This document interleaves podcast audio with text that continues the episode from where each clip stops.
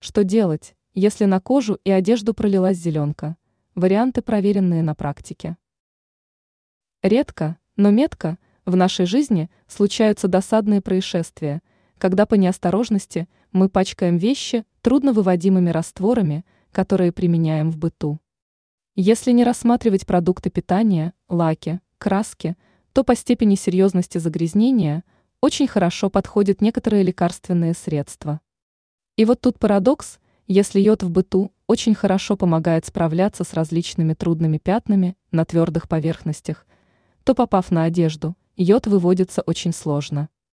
Разберемся, как зеленку можно удалить с поверхности одежды. Не все из нас дружат с химией, поэтому вдаваться в подробности, с какими реактивами взаимодействует зеленка, мы не будем, воспользуемся сразу практическим опытом других людей. А секрет выведения зеленки довольно прост. Это раствор, насыщенный большим количеством природных жиров. Именно поэтому зеленка моментально въедается в кожу и очень плотно цепляется за волокна одежды. Обезжиривающие средства. Все, что вам понадобится для выведения пятен от зеленки, это обезжиривающее средство для мытья посуды и газовой плиты. Главное сделать правильный раствор.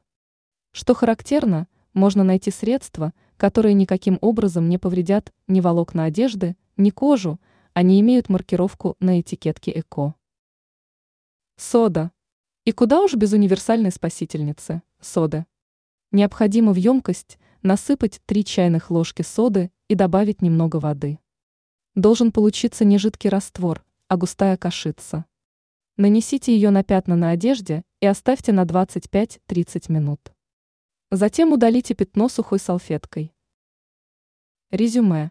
В некоторых случаях может помочь ацетон, он хорошо выводит пятна, но это очень токсичный химический реактив, его нужно использовать осторожно. Слабые загрязнения можно вывести перекисью водорода, для этого вещь нужно будет замочить в растворе на 15 минут. Ранее мы рассказывали, как при помощи йода можно удалять серьезное загрязнение на остеклении и на поверхностях кухни.